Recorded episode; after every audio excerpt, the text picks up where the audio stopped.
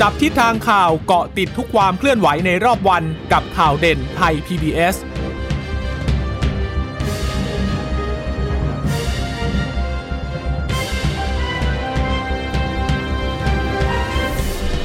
สวัสดีค่ะ สวัสดีค่ะ ตอนรับคุณผู้ฟังสู่ข่าวเด่นไทย PBS นะคะ เราพบกันเป็นประจำทุกวันจันทร์ถึงศุกร์บ่ายๆแบบนี้ อัปเดตข้อมูลข่าวสารที่เกิดขึ้นในรอบวันนะคะ เช่นเคยกับดิฉันจีราชาตาเอี่ยมรัศมีและคุณพึ่งนภาคล่องพยาบาลค่ะ ค่ะ สวัสดีคุณผู้ฟังทุกท่านนะคะ ที่รับฟังข่าวเด่นไทย PBS ผ่านทางสถานีวิทยุที่เชื่อมโยงสัญญาณจากไทย PBS นะคะ จะเจอกันเป็นประจำบ่าย3โมงอย่างนี้ อัปเดตสถานการณ์ที่เกิดขึ้นในรอบวัน วันนี้นอกจากเรื่องของโควิด -19 ก็มีเรื่องของความเคลื่อนไหวทางการเมืองนะคะ ก็ต้องติดตามดูในพักพลังประชารัฐ ซึ่งจะมีการประชุมกรรมการบริหารพักในวันพรุ่งนี้ใช่ไหม28 ตุลาคม ทางพักเพื่อไทยเขาก็มีความเคลื่อนไหวออกมาเหมือนกัน ก็ต้องจับตาสองพักการเมืองใหญ่นี้ที่จะต้องมีการปรับเปลี่ยนเพื่อที่จะสู้ศึกการเลือกตั้งครั้งต่อไปหรือไม่นะ วันนี้ก็มีความเคลื่อนไหวก่อนที่จะมีการประชุมใหญ่ของพักในวันพรุ่งนี้มาเล่าให้กับคุณผู้ฟังได้ฟังกันนะคะ ค่ะ แต่ว่าประเด็นที่เราเริ่มต้นกันก่อนนะ ไปเร็วๆนิดนึงก็คืออย่างเรื่องของโควิด ก็สถานการณ์ดูเหมือนจะดีขึ้นต่อเนื่องนะคะ แต่ว่าตอนนี้ตัวเลขมันก็ยังขึ้นขึ้นลงลงอยู่แหละ จากเมื่อวาน 7,000 กว่า วันนี้ก็กลายเป็น 8,000 กว่า แต่ว่าก็ยังคงต่ำหมื่นอยู่นะคะ ต่อเนื่องมาเป็นหลายสัปดาห์แล้วเหมือนกันนะ อย่างผู้ป่วยรายใหม่วันนี้รายงานที่ 8,452 คนนะคะ หายป่วยอีก 8,449 คน ยังคงรักษาตัวอยู่ในโรงพยาบาลอีก 98,096 คน อาการหนัก2,300 155 นะคะ ใส่เครื่องช่วยหายใจอีก 534 ค่ะ ผู้เสียชีวิตวันนี้รายงาน 57 คนนะคะ คือคนที่เสียชีวิตเนี่ย ส่วนใหญ่จะเป็นผู้ป่วยหนักผู้ใส่เครื่องช่วยหายใจ แต่ว่าจำนวนผู้เสียชีวิตดูแล้วค่อย ๆ ที่จะลดลงเรื่อย ๆ นะคะ สอดคล้องกับทิศทางโลกแหละ เพราะว่า ออย่างกรณีของไทยเนี่ยนะคะ ก็ผู้เสียชีวิตต่ำร้อยต่อเนื่องมาหลายวันติดต่อกันแล้วเหมือนกันนะคะ มันก็สอดคล้องกับจำนวนของผู้ป่วยรายใหม่ที่แนวโน้มลดลงนะคะผู้เสียชีวิตเนี่ยส่วนใหญ่จะเป็นคนที่อายุมากกว่า 60 ปีมีโรคเรื้อรังนะคะ ถ้าแบ่งจำนวนนะเพศชายเพศหญิงพอๆกันนะคะ 57 คนเนี่ยภาคกลางรวมการเสียชีวิต 17 ภาคตะวันออกรวมการเสียชีวิต 17 ซึ่ง มากกว่าภาคใต้ ภาคใต้เนี่ยเขารายงานผู้เสียชีวิตรวมกัน 14 แต่อย่าลืมว่าภาคใต้จังหวัดน้อยกว่า ประชากรน้อยกว่าภาคกลางกับภาคตะวันออกนะ แอไม่แน่ใจว่าภาคตะวันออกนี่ประชากรน่าจะมากมากกว่าภาคใต้อยู่แล้วนะคะ ส่วนการตรวจ ATK วันนี้รู้รู้สึกจะรายงานอยู่ที่ 2,000 กว่านะคะ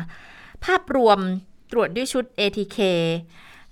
จะอยู่ที่ติดเชื้ออยู่ที่ 3.62% 10 จังหวัดแรกไม่มีจังหวัดไหนเกินพันนะคะ อย่างกรุงเทพเนี่ย859 คนต่ำกว่าพันต่อเนื่องเป็นวันที่ 6 แล้วด้วยนะคะแนวโน้มดีขึ้นเรื่อยๆนะอย่าแต่ว่าสงขลา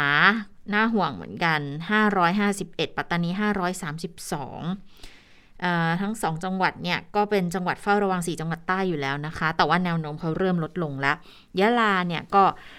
475 นะ แล้วก็มาแทรกด้วยจันทบุรีอ่า358 นครศรี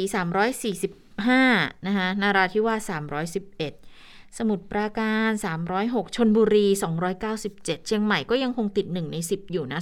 270 ก็ก็ลดลง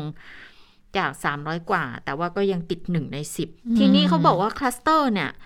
จะเป็นคลัสเตอร์หลักๆ ที่จันทบุรีไปเจอคลัสเตอร์แคมป์ก่อสร้าง 132 คลัสเตอร์ แล้วก็จากแรงงาน 6 คลัสเตอร์นะคะนครศรีเนี่ย คลัสเตอร์งานศพ 5 คลัสเตอร์ เชียงใหม่ตอนนี้เริ่มลดมาเริ่มลดลงมาแล้วเป็นสีเขียวนะ ก็แสดงให้เห็นถึงความร่วมมือของประชาชนที่ควบช่วยกันควบคุมการระบาด แต่ยังเจอติดเชื้อประปายตามตลาดตามชุมชน ตามแคมป์ก่อสร้างโรงงานอยู่ ดังนั้นก็ต้องเน้นย้ำเรื่องมาตรการ เว้นระยะห่างสวมหน้ากากอนามัย แล้วก็พยายามอย่ารวมกลุ่มกันนะคะอืมส่วนเรื่องของการฉีดวัคซีนไปดูกันหน่อยนะคะ ฉีดวัคซีนเดี๋ยวนี้เราก็เรื่องของล้านกว่าๆนี่ถือว่า เราทำได้สบายๆอยู่แล้วนะคะ ก็มีการฉีดวัคซีนเพิ่มขึ้นเนี่ยล้าน2ล้าน3โดสต่อวันเลยนะคะ ก็ทำให้ตอนนี้เนี่ยเมื่อสักครู่ดิฉันเข้าไปดูในเว็บของออไม่ใช่เว็บสิเขาเรียกว่าอะไรอะไลน์ของหมอพร้อม ที่เขามีรายงานการฉีดวัคซีนตอนนี้ฉีดไป 72 ล้านโดสแล้วนะคะ เข็มแรกเนี่ยก็ฉีดไป เยอะมากทีเดียวนะคะเเข็มที่1เนี่ย41 ล้านโดส และเข็มที่ 2 ก็ตามมาติดติด29 ล้านโดสแล้วนะคะ แต่นี้ถ้ามาเมื่อแยกตามกลุ่มเป้าหมายของการให้บริการฉีดวัคซีนเขาบอกกลุ่มที่สำคัญคือนักเรียน นักศึกษา 12-17 ปีที่บอกว่าเราเนี่ยจะเปิดเทอมในวันที่ 1 พฤศจิกายนนี้ ที่เริ่มฉีดวัคซีนมาตั้งแต่วันที่ 4 ตุลาคม ในตอนนี้มีการฉีดวัคซีนไปแล้วค่ะ1ล้าน9แสน กว่าโดสนะคะกว่าราย ขออภัยค่ะ1ล้าน9แสนกว่าราย จาก4ล้าน5แสนคนก็คิดเป็น 42.8%ก็เกือบร้อยละ 50 แล้วนะคะ แล้วก็นอกจากนั้นก็มีการเร่งระดมฉีดให้กับกลุ่มครู แล้วก็บุคลากรทางการศึกษาด้วย แต่ถ้าไปดูข้อมูลของศูนย์โควิด -19 เขาบอกว่า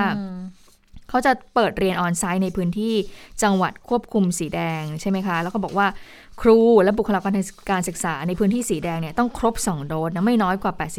85%ซึ่งตอนนี้เนี่ยเขาตั้งเป้าไว้ว่าฉีดวัคซีนเข็มหนึ่งให้ครูเนี่ยจำนวนหนึ่งแสนกว่าคนเนี่ยภายในวันที่ 30 พฤศจิกายน ส่วนเข็ม 2 ให้กับครูจำนวน 2 0 0แสนกว่าคนภายในวันที่ 30 พฤศจิกายน แล้วก็จะจัดสรรให้กับนักเรียนที่ประสงค์เพิ่มเติมอีกนะ คือเมื่อกี้เมื่อสักครู่เนี่ยเรารายงานไปแล้วก็คือเกือบ 2 ล้านละคนแล้วล่ะที่ฉีดวัคซีนไปแล้วสำหรับเด็กนะคะ ที่จะเปิดเทอมนี้ แต่ว่าตัวเลขอีก 3 ล้าน8เขาบอกจะเร่งระดม ฉีดวัคซีนให้กับเด็กกลุ่มนี้มากขึ้นนะคะ ส่วนเมื่อช่วงเช้าวันนี้ในการประชุม EOC ของกระทรวงสาธารณสุขก็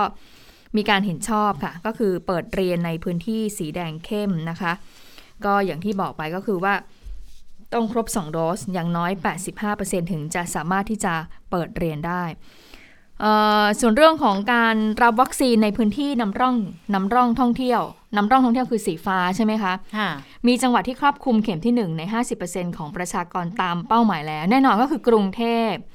ก็ฉีดเกินอยู่แล้วนะคะเเข็มที่ 1 เกินเรียบร้อย กรุงเทพน่าจะอยู่ที่ประมาณน่าจะ 90แล้วมั้งเข็ม1นะคะ90% กทม เชียงใหม่สมุทรปราการประจวบคีรีขันธ์เพชรบุรีชนบุรี ระยองตราด บุรีรัมย์กระบี่พังงาและระนอง อันนี้คือเข็มหนึ่งเกินน้อยละ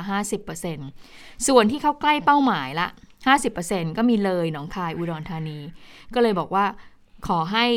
พี่น้องประชาชนออกมารับบริการวัคซีนกันหน่อย ใครที่มีญาติพี่น้องก็ช่วยบอกกล่าวกันนะคะ มีโรคประจำตัวผู้ป่วยติดเตียง ไม่สามารถที่จะ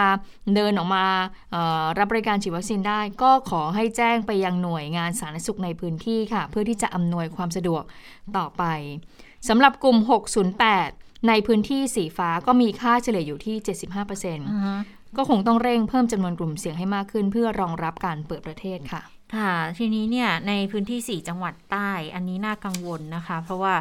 อย่างเข็มที่ 1 ตอนนี้ทำได้ดีขึ้นแล้วแหละ คือเกินร้อยละ 50 มีที่ยะลากับสงขลา แต่ว่านาราธิวาสปัตตานีก็กำลังทยอยใกล้ ๆ เป้าหมาย เข็มแรกร้อยละ 50 แต่ 608 เนี่ย จะได้เยอะหน่อยคือ 59.4เอ่อทีนี้ในเรื่องของการเปิดประเทศนะคะ ก็มีความชัดเจนแล้วว่าสบคปรับระบบจาก หนังสืออนุญาตเดินทางเข้าประเทศก็คือ COE เนี่ยมาเป็นแพลตฟอร์ม Thailand Pass แล้วนะคะ แต่ว่าทางกระทรวงต่างประเทศ เขาชี้แจงไปตั้งแต่วันที่ 23 ตุลาคมแล้วแพลตฟอร์ม Thailand Pass เนี่ยนะ มีการประชาสัมพันธ์เว็บไซต์ต่างๆ รายละเอียดขั้นตอนส่งไปให้สถานทูตแล้ว ดังนั้น คนที่จะเดินทางมาไทยให้สอบถามรายละเอียดที่สถานทูตในประเทศได้เลยนะคะ ส่วน 29 เดี๋ยวมีประชุมสบคชุดใหญ่ ก็จะมีการถแถลงคุณหมอทวีสินจะเป็นคนมาถแถลงสรุปประเด็นการประชุมด้วย ทีนี้ไอ้เรื่องเรื่องแพลตฟอร์ม Thailand Pass เนี่ยนะหนังสือเดินทาง COE นะ ทางสบคบอกว่ากระทรวงการต่างประเทศชี้แจงตั้งแต่ 23 ตุลาคม แล้วแต่ปรากฏว่าบางทีนักท่องเที่ยวเขาจะมาเขาโทรไปถามทางผู้ประกอบการ แล้วก็ผู้ประกอบการเองก็อาจจะไม่ได้ติดตามข่าวสารกันอย่างใกล้ชิด ก็เลยบางทีก็ยังงงๆยังยังตอบคำถามกันไม่ได้อยู่วันนี้อ่านข่าวเขาก็สะท้อนเรื่องนี้มาเหมือนกันว่า มันไม่เป็นไปในทิศทางเดียวกันเลยอะจะทำยังไงให้เข้าใจตรงกันนะคะ แต่จริงๆถ้าเกิดมาดูทางฝ่ายที่เกี่ยวข้องเขาก็บอกว่าเขาชี้แจงแล้วนะ ดังนั้นอาจจะต้องบอกให้ทางสมมุติเป็นผู้ประกอบการเนาะแล้วตัวเองไม่ช่วยอาจจะต้องอาจจะให้ให้ข้อมูลไปได้เลยค่ะว่า สามารถติดต่อสอบถามได้ทางสถานทูตที่สถานทูตไทยนะ เพราะว่าเวลาชาวต่างชาติเข้ามาเขาก็ต้องขอวีซ่าดำเนินการอะไรกันก่อนอยู่แล้วนะคะ ก็สามารถที่จะชี้แจงไปเพื่อให้เกิดความเข้าใจให้ตรงกัน ค่ะ แล้วก็วันนี้เป็นที่ชัดเจนค่ะ ว่าวันที่ 1 พฤศจิกายนเนี่ยทางโรงเรียนเนี่ยก็จะเปิดเรียนนะคะ กระทรวงศึกษาธิการก็มีการยืนยันแล้วว่าบางพื้นที่จะมีการเปิดเรียนอย่างแน่นอน แต่ว่าไม่ใช่ทุกโรงเรียนนะคะ จะเปิดเรียนแบบออนไซต์ออนไซต์ก็คือแบบเดินทางไปเรียนที่โรงเรียนได้นะคะก็คือโรงเรียนไหนพร้อม ถึงแม้ว่าจะอยู่ในจังหวัดเดียวกัน ถ้าโรงเรียนไหนพร้อมก็เปิดเลย แต่ถ้าเกิดโรงเรียนไหน อยู่ในพื้นที่หมู่บ้านไหนยังไม่พร้อม ก็ยังไม่ต้องเปิดนะคะ วันนี้คุณตรีนุชเทียนทองรัฐมนตรีว่าการกระทรวงศึกษาธิการก็มีการออออกมายืนยันถึงเรื่องนี้ หลังจากที่มีการระดมฉีดวัคซีนให้กับเด็กๆไปแล้วนะคะ ในกลุ่ม 12 ถึง 16 ปีไปแล้วนะคะแต่ว่าทางด้านของเลขาธิการคณะกรรมการศึกษาขั้นพื้นฐาน หรือกพทเนี่ยก็บอกว่าการเปิดภาคเรียนเนี่ยไม่ว่าสถานการณ์โควิดจะเป็นอย่างไรเนี่ยก็คือจะมีการเปิดภาคเรียนในวันที่ 1 อย่างแน่นอนก็คือตามปกติใน 5 รูปแบบ ซึ่งแต่ละโรงเรียนอาจจะหยิบใช้ 5 รูปแบบนี้แตกต่างกันไป อาจจะเปอร์เซ็นต์การเดินทางมาโรงเรียนอาจจะมากกว่าออนไลน์ หรือว่าบางโรงเรียนอาจจะออนไลน์มากกว่าที่จะเดินทางมาโรงเรียนก็แล้วแต่ 5 รูปแบบนี้ก็มี on-site ก็คือเดินทางมาเรียนที่โรงเรียน on-air ก็คือครูสอนผ่านระบบอิเล็กทรอนิกส์นะคะส่วน on-air on-air ก็คือพวก DLTV คือเรียนแบบทางไกลผ่านโทรทัศน์ดาวเทียมนะคะ การเรียนแบบออนไลน์ผ่านระบบแอปพลิเคชัน ออนดอกขออภัยการเรียนแบบ on-demand คือผ่านระบบแอปพลิเคชันออนแฮนออนแฮนอาจจะไม่ค่อยคุ้น ก็คือส่วนใหญ่ on-hand จะเป็นแบบว่าเด็ก ๆ อนุบาลที่อยู่แบบพื้นที่ต่างจังหวัดคุณครูเขาจะเอาใบงาน เขาก็จะไปส่งให้กับที่บ้านนักเรียนเลย คุณครูแต่ละคนก็จะรับผิดชอบในพื้นที่ว่า เอ๊ะ นักเรียนของเขามีกี่ห้องกี่ห้องก็จะส่ง ใบงานที่นักเรียนเนี่ยจะต้องทำไป แต่ทีนี้ถ้าเปิดแล้วจะต้องยังไง เปิดเนี่ยก็คือจะต้องมีความพร้อมใน 44 ข้อเลยนะ เหมือนก็คือเป็นการกำหนดเอาไว้ ทางสบคก็กำหนดไว้อย่างหนึ่ง แต่ว่าถ้าถ้าโรงเรียนจะเปิดเรียนมันก็ต้องมีข้อกำหนด คือข้อกำหนดที่ว่านี้ก็ต้องปฏิบัติตามไทยสต็อปโควิดนี่แหละในเรื่องของการดูแลป้องกัน เรื่องของโควิด -19 แล้วก็จะต้องดูเรื่องของปริมาณการฉีดวัคซีนของครู แล้วก็นักเรียนด้วยนะอันนี้สำคัญมากเลยนะคะ จากนั้นโรงเรียนเนี่ยเมื่อทำตามขั้นตอนอะไรต่างๆ ตามกำหนดแนวทางที่มีการวางไว้ของสบคแล้วก็ทางกปทได้ได้อินี่มาแล้วเนี่ยก็ต้องเสนอไปยังคณะกรรมการควบคุมโรคติดต่อระดับจังหวัด ว่าเห็นชอบไหมทำตามนี้แล้วนะมีการประเมินผ่านเรียบร้อยแล้วนะ ถึงจะได้รับการอนุมัติให้เปิดเรียนแบบออนไซต์ได้ค่ะ ค่ะ ก็เป็นขั้นตอนที่เตรียมการเอาไว้และก่อนที่จะเปิดเทอมกรุงเทพรู้สึกว่าจะให้เปิดน้ำร่องตอนนี้เนี่ยหกสิบสามโรงเท่านั้นนะคะ และส่วนใหญ่จะเป็นโรงเรียนเอกชน โรงเรียนนานาชาติซะส่วนใหญ่ โรงเรียนสังกัดกทมยังไม่เห็นว่าจะอนุญาตให้เปิดได้นะคะ อาจจะเป็นการจำกัดนักเรียนไปโรงเรียนให้ได้มากที่สุดก่อน เพราะว่าสถานการณ์ในกรุงเทพอย่างที่เห็นกันอยู่ ก็ยังมีตัวเลขการติดเชื้อ ก็ปริมปริมพันอยู่นะ เจ็ดแปดแปดร้อยเก้าร้อยอะไรอย่างนี้อยู่นะคะ ดังนั้นก็อาจจะยังไม่ไม่ปล่อยอย่างเต็มที่เราให้ให้เป็นการเปิดเรียนแบบออนไซต์เนี่ยอาจจะต้องพิจารณากันอีกทีหนึ่งนะคะทีนี้วันนี้เนี่ยมีเรื่องที่เกี่ยวเนื่องกับเรื่องของการระบาดของโควิด -19 ก่อนหน้านี้เนี่ยหลาย ๆ คนในช่วงที่มีการระบาดแบบหนัก ๆ เลยนะคะ ช่วงสักเดือนสิงหาคม ต่อเนื่องกันยายนเนี่ยยาตัวหนึ่งที่เป็นที่ต้องการมากแล้วก็แพงมากแล้วมันเป็นยาควบคุม ดังนั้นมันไม่ใช่หาซื้อกันง่าย ๆ แต่ก็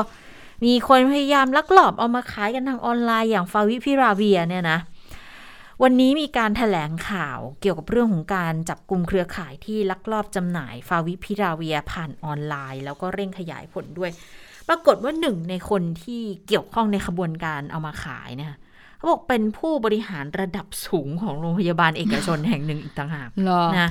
เออก็เลยบอกโอ้ Amazing มากเลย แต่คงไม่ใช่เป็นสายคุณหมอแต่เป็นสายสายบริหารไงเป็นสายงานบริหารนะคะ แต่ว่าพอเขาทำงานในโรงพยาบาลน่ะเขาก็จะได้สิทธิซื้อยาถูกซื้อยาถูกอยู่แล้วไงแล้วก็เลยแล้วก็เอาออกมาได้อะแล้วก็มาส่งต่อมาขายอัพราคาแบบแพงมาก ๆ เลยนะคะ ก็เป็นการถแถลงของพลตำรวจโทจิรพภูริเดชนะ ผู้บัญชาการตำรวจสอบสวนกลาง มีทีมจากออยมาด้วยนายแพทย์ไพศาลดั่นคุ้มเลขาธิการออยนะคะ แพทย์หญิงสุภัทราบุญเสริม ผู้ทรงคุณวุฒิด้านมาตรฐานผลิตภัณฑ์สาธารณสุขนะคะรักษาราชการแทนรองเลขาธิการออยมีผู้อำนวยการกองการขายภาคเอกชน แล้วก็ฝ่ายการตลาดการขายกับ ทางองค์การเภสัชกรรมมาร่วมถแถลงด้วยนะ ก็บอกว่าคือตำรวจเนี่ย ไปตรวจค้นพื้นที่เป้าหมายเมื่อวานนี้ไป 8 จุดในกรุงเทพ สระบุรี ปทุม แล้วก็นนทบุรี ปรากฏว่าไปจับผู้ต้องหาที่อยู่ในขบวนการเนี่ย ลักลอบจ่ายจำหน่ายยาฟาวิพิราเวีย โดยไม่ได้รับอนุญาต 9 คนด้วยกัน ยึดยาได้ 390 กล่อง ผู้ต้องหาให้การอยู่นะเขาบอกว่า ยาเนี่ย ได้มาจาก โรงพยาบาลเอกชนแห่งหนึ่ง สั่งซื้อในนามโรงพยาบาลจากอพคือใช้ชื่อโรงพยาบาลสั่งซื้อมาจากองค์การเภสัชกรรม แล้วเอามาขายหากำไร ต้นทุนกล่องหนึ่งเขาบอกว่าพันหกแต่มาขายออนไลน์ได้ตั้งแต่ 4,000 ถึง 8,000 เจ้าหน้าที่ก็เลยต้องขยายผลสอบสวนต่อไปนะคะ ไปฟังคำอธิบายของพลตำรวจโทจิรพภูริเดชกันค่ะ มีผู้ลักลอบเอายาเนี้ยนะครับ มาขายนะครับ ซึ่งจริงๆไม่สามารถทำได้นะครับ ก็จะเห็นปรากฏตามเว็บไซต์เพจหรืออะไรต่างๆนะครับ ซึ่งขายอยู่ในราคาประมาณกล่องละ5,000ถึง8,000 บาทนะครับ ซึ่งจริงๆทางภาครัฐเนี่ยขายให้กับโรงพยาบาลเอกชนเนี่ยหรือหรือโรงพยาบาลของรัฐบาลประมาณแค่1,600บาทนะครับ พวกนี้ก็มาทำกำไรกันนะครับ จึงมาแจ้งให้ให้ตำรวจสอบสวนกลางเนี่ยทำการสืบสวนนะครับ ทางเจ้าหน้าที่ตำรวจกองการบัญชีก็ ได้ร่วมกันสืบสวนอย่างจริงจังนะครับ แล้วก็ไปดูทุกทุกโซเชียลนะครับที่ปรากฏอยู่นะครับ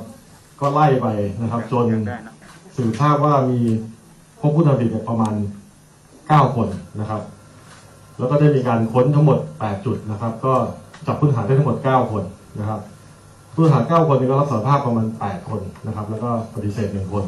นะคซึ่ง จากคำรับสารภาพนะครับก็ให้การเป็นประโยชน์นะครับว่าได้ยามาจากไหนนะครับได้ยามาจากไหนแล้วก็มีก็คือจะมีตัวที่เป็นตัวหลักนะครับ รับมาจากยาจากโรงพยาบาลเอกชนแห่งหนึ่งนะครับ แล้วก็เอามาขายทอดนะครับ ก็เป็นทอดทอดเจ้าเจ้าใหญ่เจ้ากลางเจ้าเล็กนะครับ เจ้าเล็กก็ไปโพสต์ออกทางอินเทอร์เน็ตนะครับ ทางโซเชียลนะครับ ก็นะครับ ก็สุดท้ายก็ เราก็จะเราก็ได้จับกลุ่มผู้ต้องหาทั้งหมดมาได้นะครับ แล้วก็เดี๋ยวจะทำการสอบสวนนะครับ เพื่อขยายผลให้ให้ถึงผู้ที่เกี่ยวข้องทั้งหมดนะครับ ค่ะ นอกจากเอ่อทางผู้บัญชาการตำรวจสอบสวนกลางจะเล่าว่ามีการจับกลุ่มผู้ต้องหาเอ่ออย่างไรแล้วนะคะได้ทั้งหมดกี่คนนะคะ เบื้องต้นเนี่ยเขาบอกว่ากระทำความผิดตามพรบยาปี 2510 ก็คือ ฐานขายยาแผนปัจจุบันโดยที่ไม่ได้รับอนุญาต ความผิดก็คือระวังโทษจำคุกไม่เกิน 5 ปี ปรับไม่เกิน 10,000 บาท และพระราชบัญญัติ วิชาชีพเภสัชกรรมปี 37 ฐานประกอบวิชาชีพเภสัชกรรมโดยที่ไม่ได้รับอนุญาต ความผิดอันนี้ค่ะ ก็คือโทษจำคุกไม่เกิน 3 ปี ปรับไม่เกิน 30,000 บาท หรือว่าทั้งจำทั้งปรับนะคะ นอกจากจะเล่าว่าจับกลุ่มผู้ต้องหาได้กี่คนแล้ว แล้วก็เเตรียมที่จะขยายผลเพิ่มเติมเนี่ยทางพลตำรวจโทจิรภพก็ยังบอกว่าอออยากจะแบบ ฝากเตือนนะคะประชาชนบอกว่าควรจะใช้ความระมัดระวังในการเลือกซื้อผลิตภัณฑ์สุขภาพที่เกี่ยวข้องกับโควิด ไม่ว่าจะเป็นเรื่องของผลิตภัณฑ์สมุนไพรนะคะอืมเครื่องมือแพทย์ ควรที่จะเลือกซื้อจากร้านขายยา หรือว่าร้านขายอุปกรณ์ทางการแพทย์ที่เชื่อถือได้ แล้วก็ขอเตือนด้วยนะ เตือนผู้ที่ลักลอบจำหน่าย ผลิตภัณฑ์สุขภาพที่ไม่ได้รับคุณที่ไม่ได้รับอนุญาตจากออยแล้วก็ไม่ได้คุณภาพเนี่ยโดยเฉพาะยาฟาวิพิราเวียทางสื่อออนไลน์เนี่ยให้หยุดได้แล้วนะ เพราะว่าท่านกำลังทำให้ผู้ป่วยโควิด หรือผู้ที่จำเป็นต้องใช้ยาที่เกี่ยวข้องกับโควิดเนี่ยเสียโอกาสในการรักษาที่ถูกต้อง หรือว่าเสี่ยงแพร่เชื้อได้ หากตรวจพบก็จะดำเนินคดีถึงที่สุดค่ะ อันนี้ค่ะในมุมของตำรวจที่พูดไปนะคะอืมทีนี้มามุมของออยบ้าง แพทย์เอ่อก็เป็นเภสัชกรสุภัทรา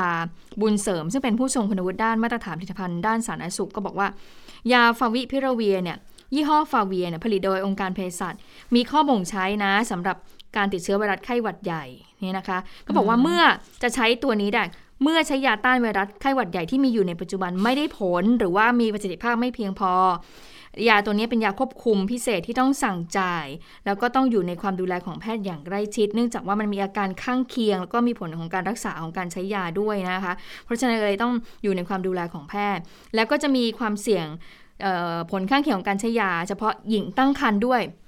หรือว่าผู้ที่มีโรคประจำตัวต่างๆ คือไม่สามารถจำหน่ายให้ประชาชนในช่องทางต่าง ๆ ได้ก็คือต้องอยู่ในความดูแลของแพทย์ก็เลยมีความเป็นห่วงกันก็เลยไม่อยากให้แบบว่ามีการซื้อขายผ่านทางออนไลน์นะคะค่ะทีนี้มันมีอีกคดีหนึ่งที่เกี่ยวข้องกับทางตำรวจสอบสวนกลางเหมือนกัน ก็คือคดีถุงมือยางมือสอง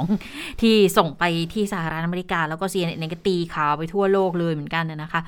เรื่องนี้ทางพลตำรวจโทจิรภพก็ได้พูดถึงเรื่องนี้บอกว่า มันก็ส่งผลทำให้มีความเสื่อมเสียต่อด้านการค้าระหว่างประเทศเหมือนกันนะ คือถึงแม้ว่าที่มาที่ไปเนี่ยมันเป็นอาจจะเป็นลักษณะของอกลุ่มขบวนการข้ามชาติอะมามาเข้ามาทำการค้าขายแบบไม่ถูกต้องในเมืองไทย ใช้ไทยเป็นฐานแล้วก็ส่งออกไปแบบนี้นะคะ คืออใช้ชื่อของของ บริษัทส่งออกของไทย แล้วก็ใช้ยี่ห้อใช้ผลิตภัณฑ์ของไทย แต่ว่าของข้างในมันไม่ใช่ มันเป็นการสอดไส้ไป มันก็สร้างความเสียหายขึ้นมาได้เหมือนกันนะคะ เรื่องนี้เนี่ยทางพบตรเองเขาก็กำชับมาทางกองบัญชาการตำรวจสอบสวนกลางเหมือนกัน ให้ไปรวบรวมข้อมูลพยานหลักฐานที่เกี่ยวข้องกลุ่มบุคคล หรือบุคคลที่เขาช่อโกงในช่วงของสถานการณ์การระบาดโควิดเนี่ยเพราะว่า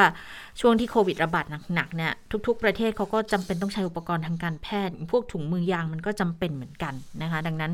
ก็มีคนสั่งเข้าไปที่สหรัฐอเมริกานักธุรกิจเนี่ยนะแต่ปรากฏว่าชาวอเมริกันที่เป็นนักธุรกิจที่เป็นคนให้ข่าวกับสำนักข่าวต่างประเทศเนี่ยเขาเป็นผู้ต้องหาคดีอุ้มทวงหนี้ชาวไต้หวันที่อยู่ในพื้นที่สอนอทองหล่อ น่าจะจำกันได้นะมันมีคลิปออกมาด้วย ตอนนั้นเป็นข่าวบอกว่า อุ้มรีดทรัพย์คือจะเรียกค่าค่าไถ่ประมาณเก้าสิบกว่าล้าน แต่จริงเนี่ย พอสาวไปสาวมา ก็ปรากฏว่าเป็นการทวงหนี้ก็มาเชื่อมโยงกันก็มาถึงบางอ้อตรงนี้แหละค่ะ ตอนนั้นเขาบอกว่ามันเป็นการขัดกันในเรื่องของธุรกิจถุงมือยางพอมาตอนนี้ก็คือ อ๋อ อันนี้นี่แหละเหตุการณ์ที่มันเกิดขึ้นเนี่ย ก็คือทำสัญญากันจ่ายตุ้งสตังกันไปเรียบร้อย แต่ของไปถึงมันไม่ได้คุณภาพเป็นของย้อมถุงยางขายอะ่ะเอ้ยย้อมถุงมือยางขายอะ่ะเขาก็เลยมาทวงตังคืนไงทำให้เกิดความเสียหาย มันก็เลยกลายเป็นคดีซ้อนคดีขึ้นมาแบบนี้ ทีนี้ทางผบสอบสวนกลางก็บอกงี้ค่ะ มันมันต้องแบ่งเป็นสองคดีละคือไอ้อุ้มทวงหนี้ก็ทำผิด เรื่องก็ผิดก็เรื่องหนึ่ง แต่เรื่องช่อโกงซื้อถุงมือยางในประเทศไทยเนี่ย มันก็อีกคดีหนึ่งนะ แต่อันนี้เนี่ยตอนนั้นเขาก็มีคำแนะนำมาแล้วบอกว่า คุณก็แจ้งความคดีนี้มาด้วยสิ แต่ปรากฏว่าผู้เสียหายชาวอเมริกันเนี่ยนะนักธุรกิจรายนี้เขาก็ยังไม่ได้แจ้งความ แต่ด้วยเขาโดนคดี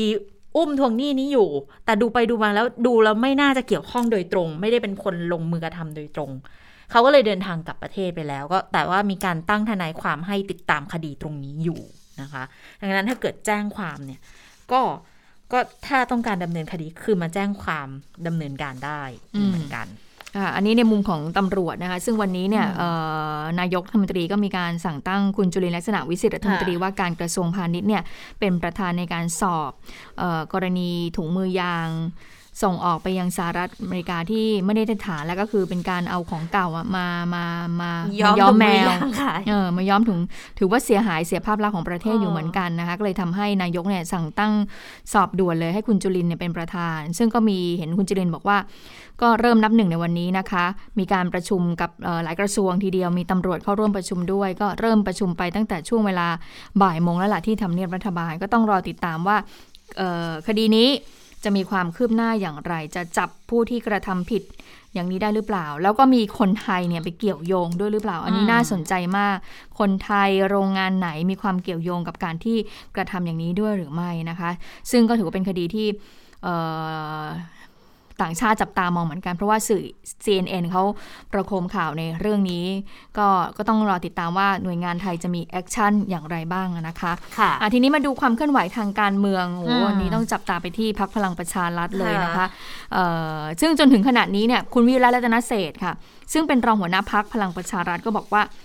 ถึงตอนนี้ยังไม่เห็นเลยนะ ว่ายังมีกรรมการบริหารพักคนไหนเนี่ยยื่นลาออกแม้แต่คนเดียวเอาจริงเหรอเออเขาบอกอย่างนี้นะ แต่ว่าอาจจะมีการเขียนเขียนเอาไว้แล้ว อะไรอย่างเงี้ย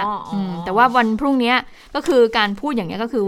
วันพรุ่งนี้เขาจะมีการประชุมใหญ่ค่ะกรรมการบริหารพักเพราะฉะนั้นก็ต้องดูว่ามันจะมีการล้างไพ่มีการแต่งตั้งใครเข้ามาใหม่หรือเปล่า โดยที่เอ่อหลายฝ่ายจับจ้องก็คือแน่นอนค่ะ ก็คือตำแหน่งเลขาธิการพักประชัง เลพขาลังประชารัฐเออของคุณร้อยเอกธรรมนัฐพรหมเผ่าอะนะว่าว่าจะเปลี่ยนตัวหรือเปล่าที่บอกว่าเอาคุณสุชาติมาจะเป็นไปได้หรือเปล่า เพราะเมื่อวานนี้คุณสุชาติก็ดูเหมือนว่า ก็ไม่ปฏิเสธนะคะ ก็ไม่ได้พูดเชิงปฏิเสธทีเดียวว่า ตัวเองไม่ได้รับการติดต่อมาให้รนะเขาบอกว่าให้ให้รอดูก็รอดูก็แล้วกันแล้วแล้วผู้สื่อข่าวก็บรรยายต่อว่ายิ้มเขินเขินๆ อืมอาจจะเป็นการอมยิ้มลักษณะคุณสุชาติอะแหละอืมแล้วถ้าเกิดว่าเลือกกลับมาใหม่เอ๊ะจะเป็นไปได้ไหมที่พลเอกประยุทธ์เนี่ยจะกลับมานะเอานี้เดี๋ยวเราจะไล่เรียงกันว่าค่ะเอ่อแหล่งข่าวในวันนี้เนี่ยของข่าวเรื่องนี้นี่มีใครว่าอย่างไรบ้าง แต่เริ่มจากคุณวิรัตนเศรษฐ์ก่อนนะคะคุณวิรัตก็บอกว่าวันพรุ่งนี้จะมีการประชุมกรรมการบริหารพักในเวลา 13นาฬิกา30 นาทีตามที่หัวหน้าพักก็คือพลเอกประวิทย์นั้นนัดไว้ ซึ่งหากมีประเด็นอะไรขัดข้องหมองใจ เดี๋ยวก็จะมาประเคลียร์กันในที่ประชุมนี้แหละนะคะ ถ้าหากเขายังไม่ลาออก ดังนั้นหมายเขานี่หมายถึงกรรมการบริหารพักนะคะค่ะดังนั้นก็คงต้องรอฟังความชัดเจนในวันพรุ่งนี้อะแต่ยอมรับว่าเนี่ยได้พูดคุยกับทั้งหัวหน้าพักและเลขาธิการพักแล้ว ซึ่งตัวเลขาธิการพักก็ยังมีกำลังใจดีอยู่อืมแล้วก็เชื่อว่าทุกอย่างจะจบในวันพรุ่งนี้ แต่ไม่รู้ว่าจะจบแบบไหนนะนั่นเออน่ะบอกว่าสิอย่างนี้ด้วยนะ ไปฟังเสียงคุณวิรัตรัตนเศรษฐ์กันค่ะ ในวันนี้จนถึงเมื่อเช้านะฮะ ที่เช็คไปยังท่านในทะเบียนพัก แล้วก็อีกส่วนหนึ่งก็คือท่านเลขาของท่านหัวหน้าที่ทำด้านธุรการนี่ก็ก็แจ้งมาว่ายังยังไม่ได้รับรายอ่าหนังสือเลยจากท่านใดในหนังสือที่ลาออก ตอนนี้ยังไม่ได้รับเลย แม้แต่ท่านเดียว อาจจะเก็บไว้กับตัวก่อนหรือเปล่าก็ไม่ทราบนะ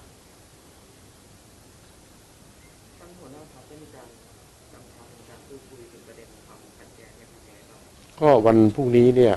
13นาฬิกา30 นาทีจะประชุมกรรมการบริหารพัก เพื่อที่จะมีอะไรที่ขัดข้องหมองใจอะไรกันก็มาพูดกันในคณะกรรมการบริหารพัก ถ้าก็ยังไม่ลาออกนะแต่ดูแนวโน้มเมื่อวานจากการให้สัมภาษณ์กับพี่ประวิตรนี่ก็เหมือนจะเป็นในลักษณะของการปรับเปลี่ยนโครงสร้าง ก็ในส่วนนั้นก็เราก็รอฟังท่านเนี่ยว่า ความชัดเจนมันก็คงจะต้องอยู่วันพรุ่งนี้ทุกอย่างอะอืม ก็ให้รอดูความชัดเจนในวันพรุ่งนี้นะคะ แต่ว่ากระแสข่าวมันก็มาไม่หยุดไม่หย่อนแหละว่ามีการเซ็นชื่อเอ่อใบลาออกไว้แล้ว คือคือยังไม่ได้ยื่นอืมแต่เซ็นแล้วเนี่ย อย่างน้อยๆนะมี 8 คนเขามีรายชื่อมาเรียบร้อยเลย มีคุณสันติพร้อมพัฒน์รองหัวหน้าพักและผู้อำนวยการพัก มีคุณสุริยะจึงรุ่งเรืองกิจรองหัวหน้าพักคุณสมศักดิ์เทพสุทิน คุณอนุชานาคาสายโอ้กลุ่มสามมิตรมาเต็มนะคะอืมคุณสรวุฒิเนื่องจำนง คุณชัยวุฒิธนาคมานุสรณ์คุณอิทธิพลคุณปลื้มคุณสุชาติชมกลิ่นนะคะ ตอนนี้ก็เท่ากับว่าอีก 5 คนก็จะครบกึ่งหนึ่งของจำนวนพักพลังประชารัฐแล้วอืมของจำนวนกรรมการบริหารพักพลังประชารัฐ คือเขาต้องได้เกินครึ่งอะ ก็คือ กรรมการบริหารพักพลังประชารัฐน่ะเขามี 26 ครึ่งหนึ่งก็คือ 13 ใช่ไหมทีนี้ต้องให้ได้ 14 คน ถึงจะเท่ากับถึงจะต้องเป็นการล้มโครงสร้างใหม่ แล้วก็เลือกคนกรรมการบริหารพักขึ้นมาใหม่เลยนะคะ ดังนั้นก็ เมื่อวานก็มีกระแสข่าวบอกวิปป้อมขอให้ประวิงเอาไว้ก่อน เดี๋ยวรอคุยกัน 28 นะ ก็อาจจะเป็นเพราะเพราะเหตุนี้ด้วยหรือเปล่าก็เลยยังไม่ได้มีการยื่นหนังสือลาออกออกไป แต่ว่าเซ็นกันแล้ว แต่สำหรับกลุ่มที่ยังไม่มีข่าวว่าลาออก หรือออกมาปฏิเสธเลย ก็จะมีร้อยเอกธรรมนัฐอันนี้ค่อนข้างชัดนะคะมีคุณนฤมลพินโยสินวัตรเหรัญยิกพัก คุณบุญสิงห์วรินรัก นายทะเบียนสมาชิกพัก ตัวคุณวิรัตรัตนเศษด้วยนะคะรองหัวหน้าพัก คุณไพบุญนิติตะวัน รองหัวหน้าพักคุณสุพลพองฟองงาม คุณนิโรธสุนทรเลขา คุณไผ่ลิกนะคุณสัมพันธ์มายุโซะมีคุณประภาพรอัศวะเหม คุณยงยุทธสุวรรณบุตร คุณสุชาติอุตสาหะ คุณรงบุญสวยขวัญ คุณจักรพันธ์พรนิมิตคุณสุรสิทธิ์ นิธิวุฒิวรลักษ์ แล้วก็คุณอัธกรสิริรัตยากร แล้วก็คุณสมเกียรติวอนเพียนนะคะคือทุกอย่างเนี่ยเป็นกระแสข่าว แต่ว่าถ้าการจะลาออกจะมีผลเนี่ย ก็คือต้องต้องให้มีการยืนยันออกมาให้เรียบร้อยก่อนนะ ถึงจะมีผลนะ ก็มีการมองเหมือนกันว่า เอ๊ะ ถ้าเกิดว่ามีการปรับโครงสร้างแล้วเนี่ย คราวนี้เนี่ยกลุ่มสามมิตรจะกลับอ่ามมาหรือเปล่านะคะ แล้วก็จะมีการเปลี่ยนเลขาธิการพักหรือเปล่า เพราะว่าเอ่อตั้งแต่ก่อตั้งพรรคพลังประชารัฐมาเนี่ยเขาเขาบอกว่าถ้าจะเปลี่ยนอีกอะคราวนี้คนคนที่สี่แล้วนะ คนแรกก็คือคุณสนธิรัตน์สนธิจิรวงศ์ใช่ไหมคะ คนที่สองก็คือคุณอนุชา นาคาสายอ่าและคนที่ 3 ก็คือร้อยเอกธรรมนัฐพรหมเผ่านี่แหละนะทีนี้ปรากฏว่าภาพของรัฐมนตรี 6 คนเนี่ยที่ไปพบกับเอ่อ พลเอกประยุทธ์จันทร์โอชาก็เป็นภาพของดูแล้วก็น่าจะเป็นของกลุ่มสามมิตรมีคุณสมศักดิ์คุณสุริยะอืมอะไรอย่างเงี้ยนะคะ ทีนี้ปรากฏว่าวันนี้เนี่ยสื่อมวลชนเขาก็เจอคุณอนุชานาคาสายเขาก็ถามเลยบอกตะโกนถามบอกว่า เอ๊ะพร้อมไหมคะสำหรับกลุ่มสามมิตรที่จะกลับมานะคะไปฟังว่าคุณอนุชาตอบว่ายังไงค่ะ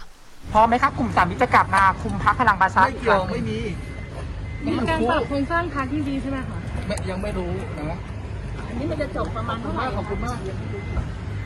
ก็เป็นการอืมตอบคำถามสั้นสั้นจริงๆๆนักข่าวเอ่อก็ก็ตะโกนถามเพราะว่าคุณอนุชานะคะสายเนี่ยเอ่อกำลังลงมาแล้วก็กำลังจะขึ้นรถไปนะคะค่ะ อย่างเรื่องของพรรคพลังประชารัฐในคราวนี้เนี่ยเขาก็มีการมองกันเหมือนกันบอกว่าเนี่ยมันเป็นโมเดลคล้ายๆ กับช่วงที่มีการชิงมาจากกลุ่มสี่กุมารอืมช่วงกลางปี 2563สี่กุมารมีใคร มีคุณอุตตมะสาวนายน คุณสนธิรัตน์รัตน์สนธิจิรวงศ์นะคะคุณสุวิทย์เมสินทรีย์คุณกอบศักดิ์ภูตระกูล ก็เป็นกลุ่มก้อนที่ร่วมกันก่อตั้งพรรคพลังประชารัฐมาด้วยกันเลยแหละก็สายตรงกับนายกรัฐมนตรีอยู่เหมือนกัน ก็มีการหักกันแบบนั้นวิธีการเหมือนกันเลย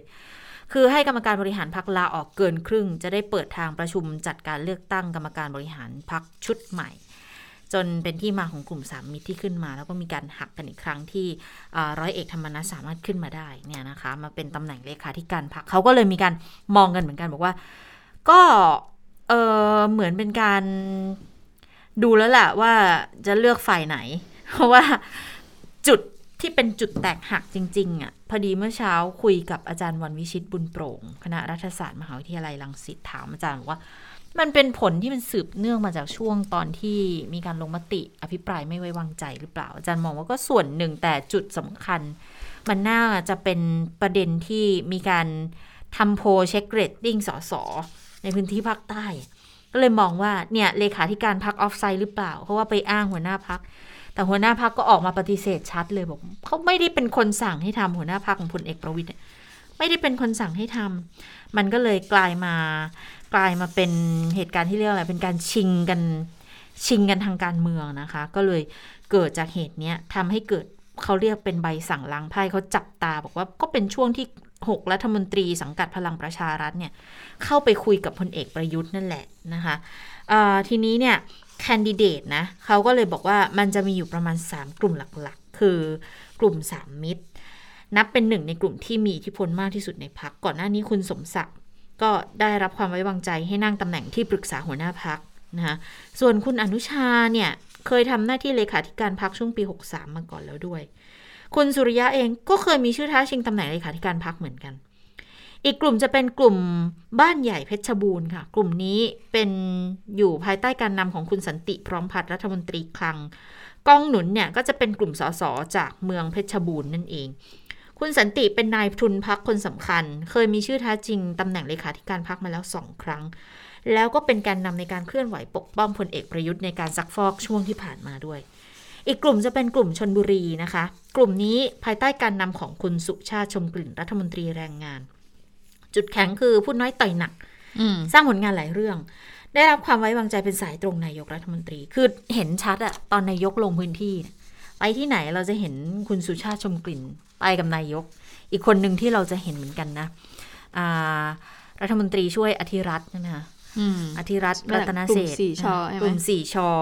เออแล้วก็แต่ว่ากลุ่มสี่ชอเนี่ยจริงๆเขาจับตากันว่าน่าจะเป็นสายคุณธรรมนัฐหรือเปล่าเอ๊ะแต่ปรากฏว่าอ้าวก็ไม่ใช่ แต่คุณวิรัตเออคุณอธิรัตน์อะ ก็ลูกชายคุณวิรัตเหมือนกันนะอืมเออ แล้วแต่แต่ทำไมถึงตามนายกจังแล้วก็เป็นหนึ่งในหกรัฐมนตรีที่ไปคุยกับนายกด้วย อืมนะคะซึ่งเรื่องนี้เนี่ยก็เราก็ได้ถามผู้ช่วยศาสตราจารย์วันวิชิตบุญโปร่งคณะรัฐศาสตร์มรังสิตเหมือนกันนะให้อาจารย์มามองวิเคราะห์เกมการเมืองที่เกิดขึ้นของพรรคพลังประชารัฐหน่อยโดยเฉพาะในวันพรุ่งนี้ที่จะมีการประชุมใหญ่ ดูแลพรุ่งนี้เนี่ยจะได้ปรับเปลี่ยนอืมเอ่อร้อยเอกธรรมนัฐหรือเปล่านะคะ เพราะว่าอย่างที่คุณเจษตาเล่าให้ฟังไปเนี่ยตอนนี้ก็มีรายชื่อแคนดิเดตออกมาแล้วนะอ่าสำหรับเลขขาธิการพักคนใหม่เนี่ยว่าจะพอดูแล้วเนี่ยน่าจะใครที่จะชิงดำบ้างระหว่าง 3 กลุ่มนี้นะคะ ทีนี้ก็เลยถามผู้ช่วยศาสตราจารย์วันวิชิตว่า ดูแล้วเนี่ยคุณธรรมนัฐยังรักษาเก้าอี้เลขาได้หรือไม่ไปฟังกันค่ะว่า ผู้ช่วยศาสตราจารย์วันวิชิตนั้นตอบยังไงบ้างค่ะการที่ปนัดประชุมวันที่ 28 เนี่ย คงไม่ไม่เปิดตัดอัตราที่ปรึกษาหัวหน้าพักอะไรเงี้ยให้มันไม่ให้มันเสียเวลาหรอกครับ เขาทำถึงขนาดนี้ทำเป็นอ่าเป็นระบบนะฮะเป็นกระบวนการในการปล่อยข่าวมาตั้งแต่นะครับ วันจันทร์วันอังคารอืมแม้กระทั่งวันพุธเนี่ยนะครับว่าอ่า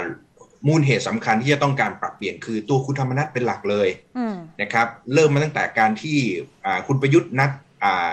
รัฐมนตรีในส่วนของพลังประชารัฐ ซึ่งแน่นอนว่าไม่ได้เป็นมีใครที่เป็นคนเป็นพันธมิตร หรือเป็นกัลยาณมิตรในทางการเมืองกับคุณธรรมนัฐเลยค่ะนะครับ มีรอยความ ขัดแย้งมีรอยอาความบาดหมางมาก่อน แล้วก็เป็นขั้วอำนาจเดิมอย่างเช่นกลุ่มสามมิตรค่ะนะฮะที่อดีตเลขาธิการพรรคอย่างคุณอนุชาเนี่ยต้องพ้นตำแหน่งโดยที่คุณธรรมนัฐมาเป็นแทนอืมนะครับผมคิดว่านี่คือตำแหน่งสำคัญแน่นอนว่าเลขาธิการรัฐการปรับโครงสร้างเนี่ยแน่นอนแหละครับคุณประยุทธ์อ่าคุณประวิทย์อาจจะลาออกตามมารยาทแล้วก็ถูกเลือกกลับเข้ามาใหม่อืมนะครับแล้วก็เพิ่มตำแหน่งอะไรต่างๆ ที่มันมีความกระชับมากขึ้น แล้วผมคิดว่าอย่างที่ถ้าคุณธรรมนัฐบอกว่าจะเข้าไปร่วม นะครับการประชุมป่าตามปกติ ผมคิดว่าแกก็ต้องให้ต้องให้เครดิตนะแกก็แมนพอสมควรที่จะยอมรับการเผชิญแบบภาพของการเปลี่ยนแปลงที่เกิดขึ้นกับตัวเอง อืมค่ะ ก็ดูแล้วไม่รู้เหมือนกันนะว่า อย่างคุณธรรมนัฐจะยึดเก้าอี้ได้อยู่ไหม รักษาเก้าอี้ไหวไหม ดูแล้วไม่น่าจะไหว แต่จะอยู่ยังไงต่อไปในพักอะ ราะว่าคุณธรรมนัฐเขาก็เคยพูดเองเนาะบอกว่าอืมพลังประชารัฐนี่แหละเป็นพักพักการเมืองเดียวในชีวิตของผมอืมแล้วก็ลั่นแบบนี้ออกมาแล้วนะอืมแต่ก่อนหน้านี้ที่ที่ที่ร้อยเอกธรรมนัฐเหมือนจะเอ่อยอมหลังจากที่ตัวเองเนี่ยเอ่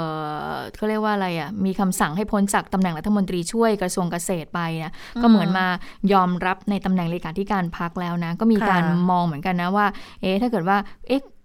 ร้อยเอกธรรมนัฐจะอยู่ได้หรือเปล่าสำหรับอืมตำแหน่งนี้นะคะ ก็มีการมองว่าเอ๊ะอาจจะร้อยเอกธรรมนัฐอาจจะไปไปมีพักการเมืองใหม่ เพราะว่า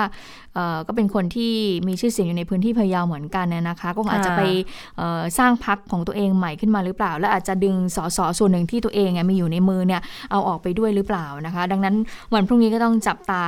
ท่าทีเหมือนกันนะคะ เพราะว่าร้อยเอกธรรมนัฐบอกว่าจะประชุมด้วยใช่ไหมใช่ค่ะอ่าและอย่างอย่างคุณชัยวุฒิเองนะธนาคมานุสรก็เป็นอีกหนึ่งคนที่มีชื่อบอกว่าน่าจะเซ็นใบลาออกไปแล้วอะนะเขาก็มองอย่างนี้เขาบอกว่า การที่จะมีการปรับโครงสร้างพักที่กำลังจะคุยกันในวันที่ 28 เนี่ยเดี๋ยวคุยกันเป็นทางการอีกทีว่าโครงสร้างจะปรับจะแก้ยังไง หาทางออกร่วมกัน เหตุผลที่ต้องปรับเนี่ยคือรัฐบาลและพลังประชารัฐต้องเป็นเนื้อเดียวกันต้องทำงานเดินไปด้วยกัน ถ้าพลังประชารัฐไม่ไปทิศทางเดียวกันพลเอกประยุทธ์ ก็ทำงานยากกับพักเนี่ยก็ทำงานยากด้วยนะคะเอ่อเรื่องของการลาออกถึงครึ่งหนึ่งหรือยังคุณชัยวุฒิยอมรับบอกยังไม่ถึงแต่ยังไม่ถึงขั้นลาออก เป็นการพูดคุยมตอนนี้ยังไม่มีการลาออก ถ้าลาออกจะแถลงข่าว เออ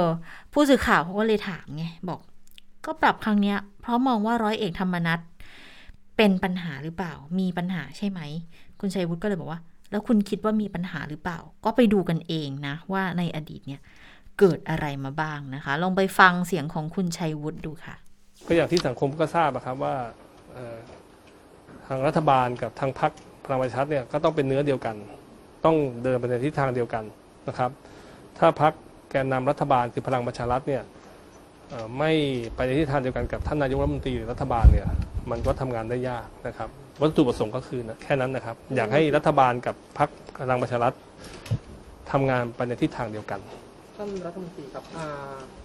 กรรมการบริหารพรรคที่ลาออกณตอนเนี้ยครับ ถึงเกินกึ่งหนึ่งไปหรือยังครับหรือว่าใกล้เคียงหรืออ๋อยังยังไม่ถึงครับยังไม่ถึงจริงๆก็ยังไม่ถึงกับลาออกนะ แค่มีการพูดคุยกันนะครับ มีการมีการเซ็นหนังสือแล้วหรือยัง มีการมีการพูดคุยกันมากกว่านะครับ ยังไม่มีการลาออกนะครับ มีการพูดคุยกัน แต่ว่าจะลาออกเพื่อเปิดทางให้ปรับโครงสร้าง ก็เดี๋ยวถ้ามีการลอกคงจะมีการแถลงข่าวอีกครั้งหนึ่งนะครับ วันนี้อยู่แค่พูดคุยกัน ค่ะอืมคุณชัยวุฒิเนี่ยยังพูดถึงกรณีที่ 6 รัฐมนตรีในพักพลังประชารัฐเนี่ยไปพบพลเอกประยุทธ์ แล้วตอนนี้กำลังคุณถูกคุณศรีสุวรรณจันยายื่นให้กกตสอบพลเอกประยุทธ์ว่าครอบงำหรือว่าชี้นำพักหรือไม่ คุณชัยวุฒิพูดประเด็นนี้เหมือนกันบอกว่ามันเป็นความเข้าใจที่คลาดเคลื่อนนะ เพราะว่านายกเนี่ยกับรัฐมนตรีเนี่ยปกติเขาก็คุยกันอยู่แล้ว หากไม่เขาไม่คุยกันเนี่ยเขาจะบริหารประเทศได้ยังไงอ่านายกก็ต้องคุยกับพรรคพลังประชารัฐซึ่งเป็นพรรคที่เสนอชื่อเอ่อ พลเอกประยุทธ์เนี่ยเป็นนายกรัฐมนตรี เพื่อที่จะกำหนดแนวทางการทำงาน เพราะว่าเดี๋ยวสัปดาห์หน้าเนี่ยเปิดสภาแล้วนะ มีกฎหมายสำคัญจะเข้า ก็จะต้องทำงานร่วมกันในสภาด้วย หากนายกไม่มาคุยกับสสหรือรัฐมนตรี ก็จะทำงานกันไม่ได้ อันนี้นะอืมก็เลยมองว่าพลเอกประยุทธ์เนี่ยไปคุยกับรัฐมนตรีก็ถือว่าเป็นเรื่องปกติ คุยกันเป็นประจำไม่ใช่เป็นการครอบงำหากจะครอบงำนู่น ต้องเป็นการโฟนอินมาจากดูไบนู่นอ๋อโอ้โหมีพาดพิงไปอีกมีนะพาดพิงคือมองในแง่ว่า เอาก็เป็นรัฐมนตรีก็เลยมาคุยกันได้ แต่ใช่ทำไมรัฐมนตรีคุยในเรื่องการทำงาน มีแต่รัฐมนตรีของพลังประชารัฐทั้งนั้นเลยอืมนายกเองก็ไม่ได้สังกัดพรรคพลังประชารัฐนะ แต่ว่าก็ต้องยอมรับว่าพรรคสำคัญที่ทำให้การขับเคลื่อนทางการเมืองของนายกเนี่ยราบรื่นมากที่สุด ก็พลังประชารัฐนั่นแหละ เพราะว่าวัตถุประสงค์ในการตั้งพรรคขึ้นมา ก็เพื่อรองรับพลเอกประยุทธ์ในการลงสู่การเมืองอืมใช่ไหมคะค่ะนี่เลยก็ก็เลยสงสัยไงบอกว่าในเมื่อมันมีปัญหากันแบบนี้แล้วเนี่ยค่ะ อย่างตัวพี่ใหญ่อย่างพลเอกประวิตยเองเขาก็ดูเหมือนจะมีบางช่วงที่มีการหักหักกันอยู่เหมือนกันนะ ช่วงที่มีการปลดคุณธรรมนัฐออกจากตำแหน่งรัฐมนตรีช่วยใช่ไหมนี่มันเป็นความขัดแย้งหรือเปล่า แล้วพอมันมีเหตุการณ์ในลักษณะนี้มาเนี่ย มันมีความเป็นไปได้ไหมว่าท้ายที่สุดนายกรัฐมนตรี จะเข้าไปนั่งในตำแหน่งหัวหน้าพรรคพลังประเอชาอรัฐเป็นไปได้ไหมเออมีความเป็นไปได้มากน้อยแค่ไหนต้องไปฟังการวิเคราะห์จากพันเอ่อผู้ช่วยศาสตราจารย์วันวิชิตบุญโปร่งกันอีกทีค่ะ คุณประยุทธ์เนี่ยไม่ชอบให้ใครมาต่อรองยิ่งถ้ามาเป็นหัวหน้าพักเนี่ย ผมเชื่อว่าท่านจะจะเหนื่อยกว่าการเป็นนายกรัฐมนตรีนะครับนะฮะจะมีพวกนักขอนักวิ่งเต้นมาขอต่อรองเอานั่นเอานี่เนี่ย ผมเชื่อว่าไม่ใช่จริตของคุณประยุทธ์ที่จะขออะไรแบบจะจะยอมรับอะไรแบบนั้นค่ะแล้วก็ยิ่งถ้าท่านมาเป็นหัวหน้าพักการเมืองเต็มตัวเนี่ยอำนาจการต่อรองหรือบทบาทอะไรต่างๆ ท่านก็ไม่ต่างอะไรกับหัวหน้าพักภูมิใจไทย หัวหน้าพรรคหัวหน้าพักประชาธิปัตย์ค่ะนะครับและขณะเดียวกันก็ต้องยอมรับแรงเสียดทานการวิพากษ์วิจารณ์ค่ะอาของลูกพักถ้ากรณีมาเป็นหัวหน้าพักที่ค่ะกรณีที่ใครบางคนสส ซีกไหนก็ตามที่ไม่สมหวังอืมค่ะผมคิดว่าคุณประยุทธ์ไม่อยู่ในฐานะที่จะอยู่ในบทบาทนี้ผมคิดว่าค่ะจริตของท่านนะครับ ท่านท่านไม่ชอบแบบนั้นอืมนะครับอ่าอืมอะดูแล้วเอ่อถ้าเกิดว่าฟังจากมุมมองอาจารย์มาวิชิตก็คือ ดูแล้วนี่พลเอกประยุทธ์นี่ก็ไม่น่าเนาะไม่น่าจะมาเป็นหัวหน้าพรรคเพราะว่า อืมอย่างน้อยถ้าเกิดมีพลเอกประวิทย์เนี่ยยังเป็นตัวที่มีอะไรเขาเรียกว่าอะไรมีการชนอ่าเอ่อสมาชิกพรรคมีปัญหาอะไรก็มาบอกพลเอกประวิทย์พลเอกประวิทย์ก็จะไปคุยกับเอ่อพลเอกประยุทธ์อีกที แต่ถ้าเกิดว่าไม่มีพลเอกประวิทย์ไม่มีคุยและพลเอกประยุทธ์รับหน้าที่หัวหน้าพรรคเองเนี่ยเวลาสสมีเรื่องอะไรมาเนี่ยจะลงพื้นที่อะไรอย่างเงี้ยจะต้องเข้าหาพลเอกประยุทธ์ทุกอย่างเลยนะคะแล้วแล้วสนะบุคลิกภาพอะไรเงี้ยปกติพลเอกประยุทธ์ก็ไม่ค่อยไปคลุกคลีอืมกับสส อยู่แล้วนะคะเพิ่งจะมามาพูดคุยเปิดให้สสเข้าพบก็ตอนช่วงนั้นแหละที่มีการมองกันว่า เอ๊ะ ที่จะมีการลงมติไม่ไว้วางใจแล้ว แล้วที่มีการบอกว่าเปิดห้องให้สสเนี่ยอ่าเข้าไปพูดคุยจนต้องมีปัญหาว่า เอ๊ะมีการให้เงินกับสสเพื่อที่จะโหวตลงมติไว้วางใจหรือไม่ซื้อเสียงสสเออตอนนั้นกี่ล้านจำได้นะไหมตอนนั้นสี่ล้านสี่หรือห้าล้านนี่ฉันจำจำไม่ไม่ได้ได้เออแต่นั่นแหละตรงตรงจุดนั้นแหละนั่นแหละเป็นจุดที่แบบว่าเอ๊ะเหมือนกับพลเอก ประยุทธ์เพิ่งจะเปิดให้สสเนี่ยเป็นการเข้าพบและหลังจากนั้นจะเห็นไหมคุณชะตาฮะพลเอกประยุทธ์ลงพื้นที่ตลอดไปพื้นที่นี้พื้นที่นี้เออพื้นที่นี้ตลอดเลย แล้วนะคะแล้วแต่ละพื้นที่ที่ลงก็จะมีสสเพิ่มมากขึ้นนะที่ ไปรอรับส่งอืมเพราะฉะนั้นพรุ่งนี้ต้องดูต้องติดตามอืมกันดูว่ายังไง แต่ว่าวันนี้เนี่ยผู้สื่อข่าวเขาเอ่อเจอพลเอกประยุทธ์นะคะค่ะก่อนที่เอ่อพลเอกประยุทธ์เนี่ยจะเข้าร่วมประชุมอาเซียนบวก3เนี่ยก็มีการถามถึงเรื่องของการปรับโครงสร้างพรรคพลังประชารัฐ และกรณีที่ร้อยเอกธรรมนัฐเนี่ยอาจจะมีการ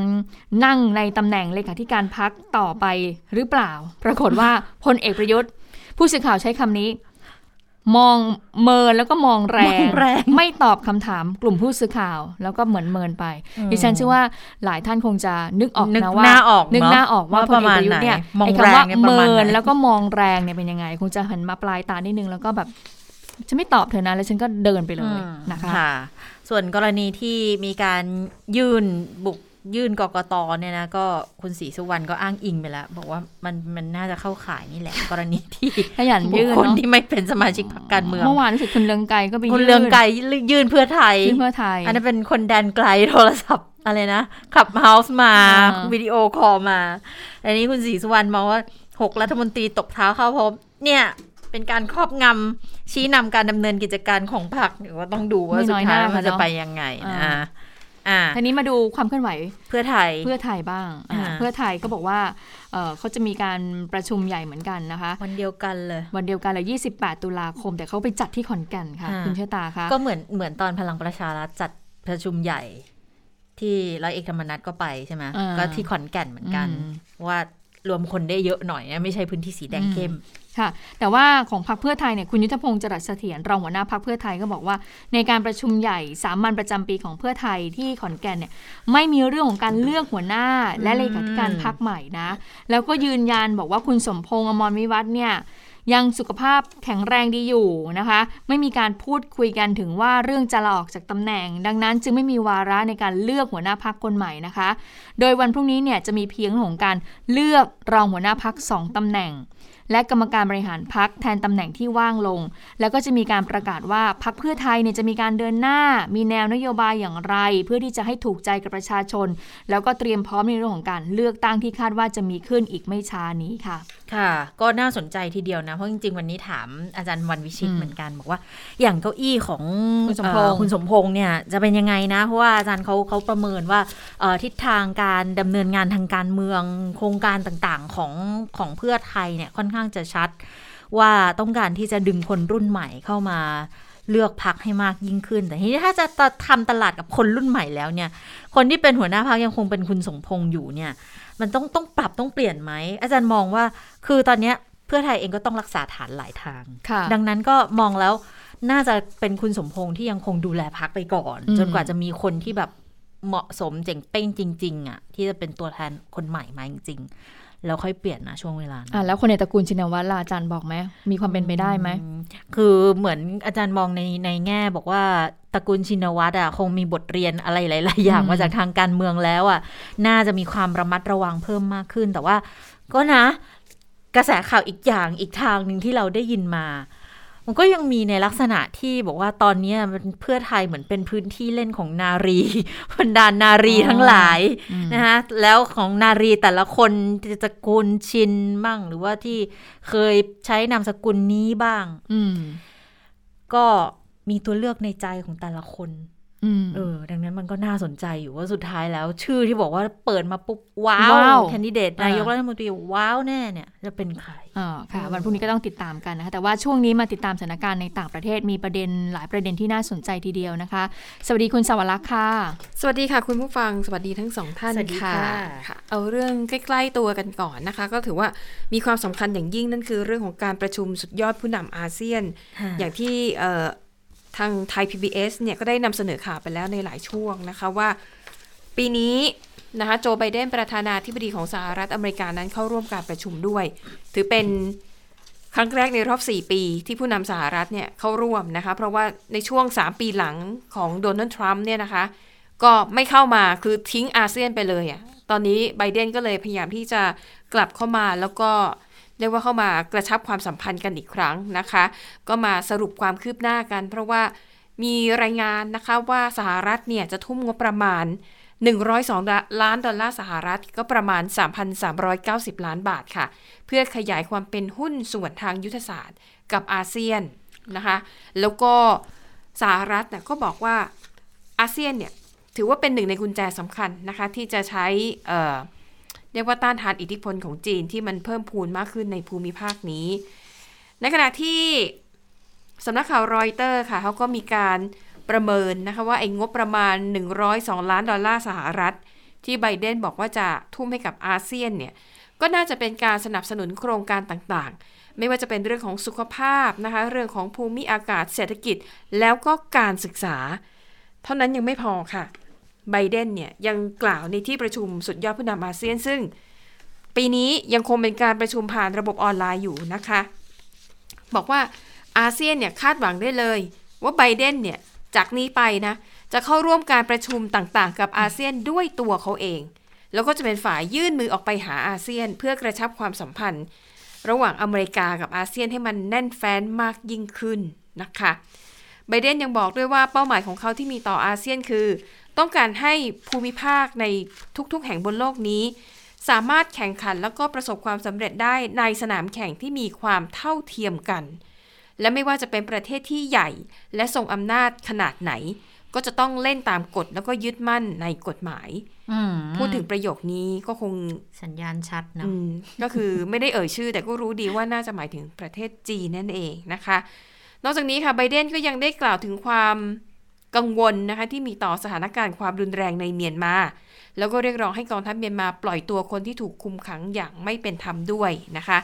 ซึ่งในวันนี้ไบเดนก็ยังเข้าประชุมอีกนะค่ะแต่ว่าเป็นการประชุมในกรอบของอาเซียนกับเอเชียตะวันออกนะคะอะอันนี้ก็แสดงให้เห็นว่าเอออเมริกาก็เริ่มกลับมาหาภูมิภาคนี้อีกครั้งหนึ่งแล้วนะคะ ส่วนอีกเรื่องหนึ่งเป็นเรื่องราวของผู้นำบราซิลนะคะเอ่อ จากอีโบโซนาโรซึ่งเอ่อเป็นหนึ่งคนที่มักจะให้ข้อมูลผิวผิดผิดผิดเกี่ยวกับเรื่องของโควิด -19 มาแต่ไหนแต่ไรนะคะ ซึ่งล่าสุดค่ะ Facebook นะคะ ได้ลบคลิปวิดีโอของผู้นำบราซิลไปแล้ว โดยเฉพาะอย่างยิ่งคลิปที่มีเนื้อหาต่อต้านวัคซีนโควิด -19 โดยบอกว่าชนน่านข้อมูลที่ให้เนี่ยนะคะ เป็นการให้ข้อมูลผิดๆ ซึ่งนโยบายของ Facebook เนี่ยเขาประกาศไว้นานแล้วเหมือนกันว่า จะไม่ปล่อยให้มีการเเผยแพร่ข่าวปลอมนะคะเกี่ยวกับเรื่องของโควิด -19 การต่อต้านไม่ให้คนออกไปฉีดวัคซีน หรือว่าเรื่องของยาที่มันไม่สามารถจะรักษาโรคได้จริงนะคะ ซึ่งคลิปของผู้นำบราซิลนั้นเข้าข่ายเหล่านี้ก็เลยถูกลบออกไป แล้วก็ นอกจากเรื่องของ Facebook แล้วเนี่ยนะคะ ก็ ออของ YouTube แล้วเนี่ยนะคะ ก็ทั้งบอกว่าทั้ง Facebook ทั้ง YouTube เนี่ย คือลบคลิปของผู้นำบราซิลทั้งคู่เลยนะคะ ซึ่งแม้แต่บรรดานักวิทยาศาสตร์ของบราซิลเองเนี่ยเขาก็ไม่พอใจนะคะ กับคำพูดของผู้นำบราซิลจริง ๆ ก็พูดผิดพูดถูกมาตั้งแต่ช่วงที่มีการระบาดใหม่ ๆ แล้วนะคะ ยกตัวอย่างเช่น บอกว่าให้ใช้ยาไฮดรอกซีคลอโรควีนแล้วก็ยาไอเวอร์เมกตินเพื่อต่อต้านโรคโควิด -19 นะคะแม้ว่ามันจะมีหลักฐานทางวิทยาศาสตร์ในเวลาต่อมาว่ายาเหล่านี้เนี่ยมันใช้รักษาไม่ได้นะคะแต่ผู้นำบราซิลเนี่ยก็พูดย้ำหลายครั้ง แล้วก็อะอันนี้ก็เป็นเรื่องของความพยายามของสื่อออนไลน์ทั้งหลายนะอย่าง Facebook และ YouTube ที่พยายามจะปิดกั้นการเผยแพร่ข่าวลือข่าวปลอมทั้งหลายนะคะ แต่คราวนี้เนี่ยเป็นระดับผู้นำออกมาพูดเอง มันก็เลยทำให้หลายคนตำหนินะคะว่าเป็นถึงผู้นำประเทศเนี่ย จะพูดจะจาอะไรโดยเฉพาะเรื่องโรคระบาดเนี่ยมันสำคัญ น่าจะพูดออกมาโดยอิงหลักการทางวิทยาศาสตร์หน่อยนึง ไม่ใช่จากความเชื่อของตัวเองนะคะ ไปต่อที่ประเทศจีนนะคะ ซึ่งก็ณเวลานี้ก็ยังถือว่าเป็นประเทศที่พบผู้ติดเชื้อโควิด -19 อย่างเป็นทางการคนแรก แล้วก็เป็นอีกประเทศหนึ่งที่ใช้มาตรการเข้มข้นมากทำงานได้รวดเร็วมาก แต่ก็ไม่วายนะคะ ยังคงเกิดการระบาดคืออย่างต่อเนื่องอะ ล่าสุดมีการระบาดเกิดขึ้นถึง 11 มณฑลด้วยกัน แล้วก็คาดว่านับจากนี้ไปอีกไม่กี่วันข้างหน้าเนี่ยนะคะ สถานการณ์น่าจะรุนแรงขึ้นอีกรอบหนึ่งนะคะสำหรับประเทศจีน อย่างที่กรุงปักกิ่งค่ะ ปกติเนี่ยเขาจะมีงานใหญ่คืองานปักกิ่งมาราธอน ปรากฏว่าการระบาดที่เกิดขึ้นนะคะ ก็ทำให้ต้องระงับการจัดงานไว้ก่อน เพราะว่าถ้าเปิดเนี่ย ก็จะมีเรียกว่านักวิ่งจากต่างประเทศเนี่ยที่เดินทางไปเข้าร่วมกิจกรรมด้วย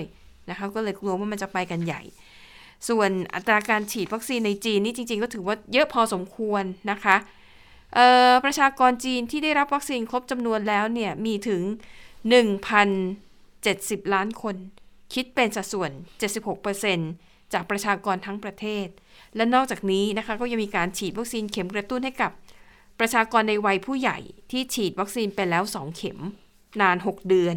นะคะ แล้วก็ผู้ที่มีปัญหาภูมิคุ้มกันบกพร่อง ดังนั้นถ้าหากพูดในแง่ของการฉีดวัคซีนจีนถือว่าทำได้ค่อนข้างดี แล้วก็นอกจากนี้เนี่ยจีนเตรียมฉีดวัคซีนให้กับเด็กด้วยนะคะ อายุตั้งแต่ 3 ขวบถึง 11 ปีเป็นครั้งแรก แต่ว่าแต่ละมณฑลเนี่ยไม่เท่ากัน อย่างน้อยตอนนี้มีห้ามณฑลนะคะ ที่บอกว่าจะฉีดวัคซีนให้กับเด็กอายุ 3 3ถึง11 ปี แล้วก็จีนเนี่ยก็เลยกลายเป็นหนึ่งใน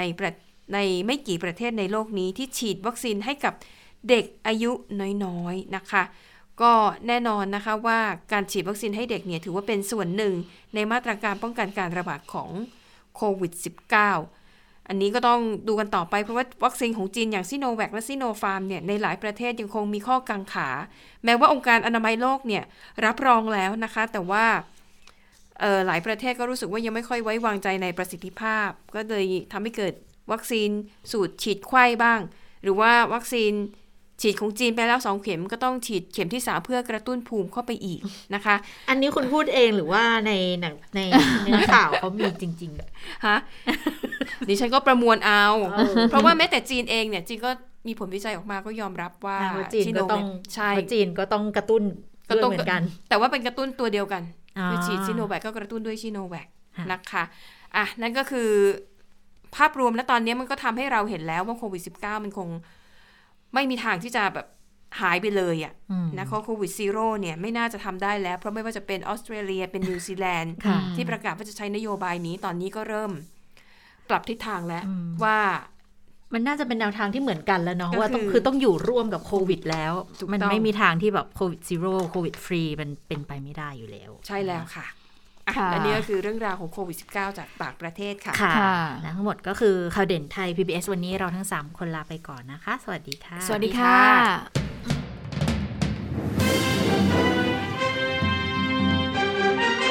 ติดตามข่าวเด่นไทย PBS ได้ทุกวันจันทร์ถึงศุกร์เวลา 15 นาฬิกา ทางไทย PBS Radio และติดตามฟังข่าวได้อีกครั้งทางไทย PBS Podcast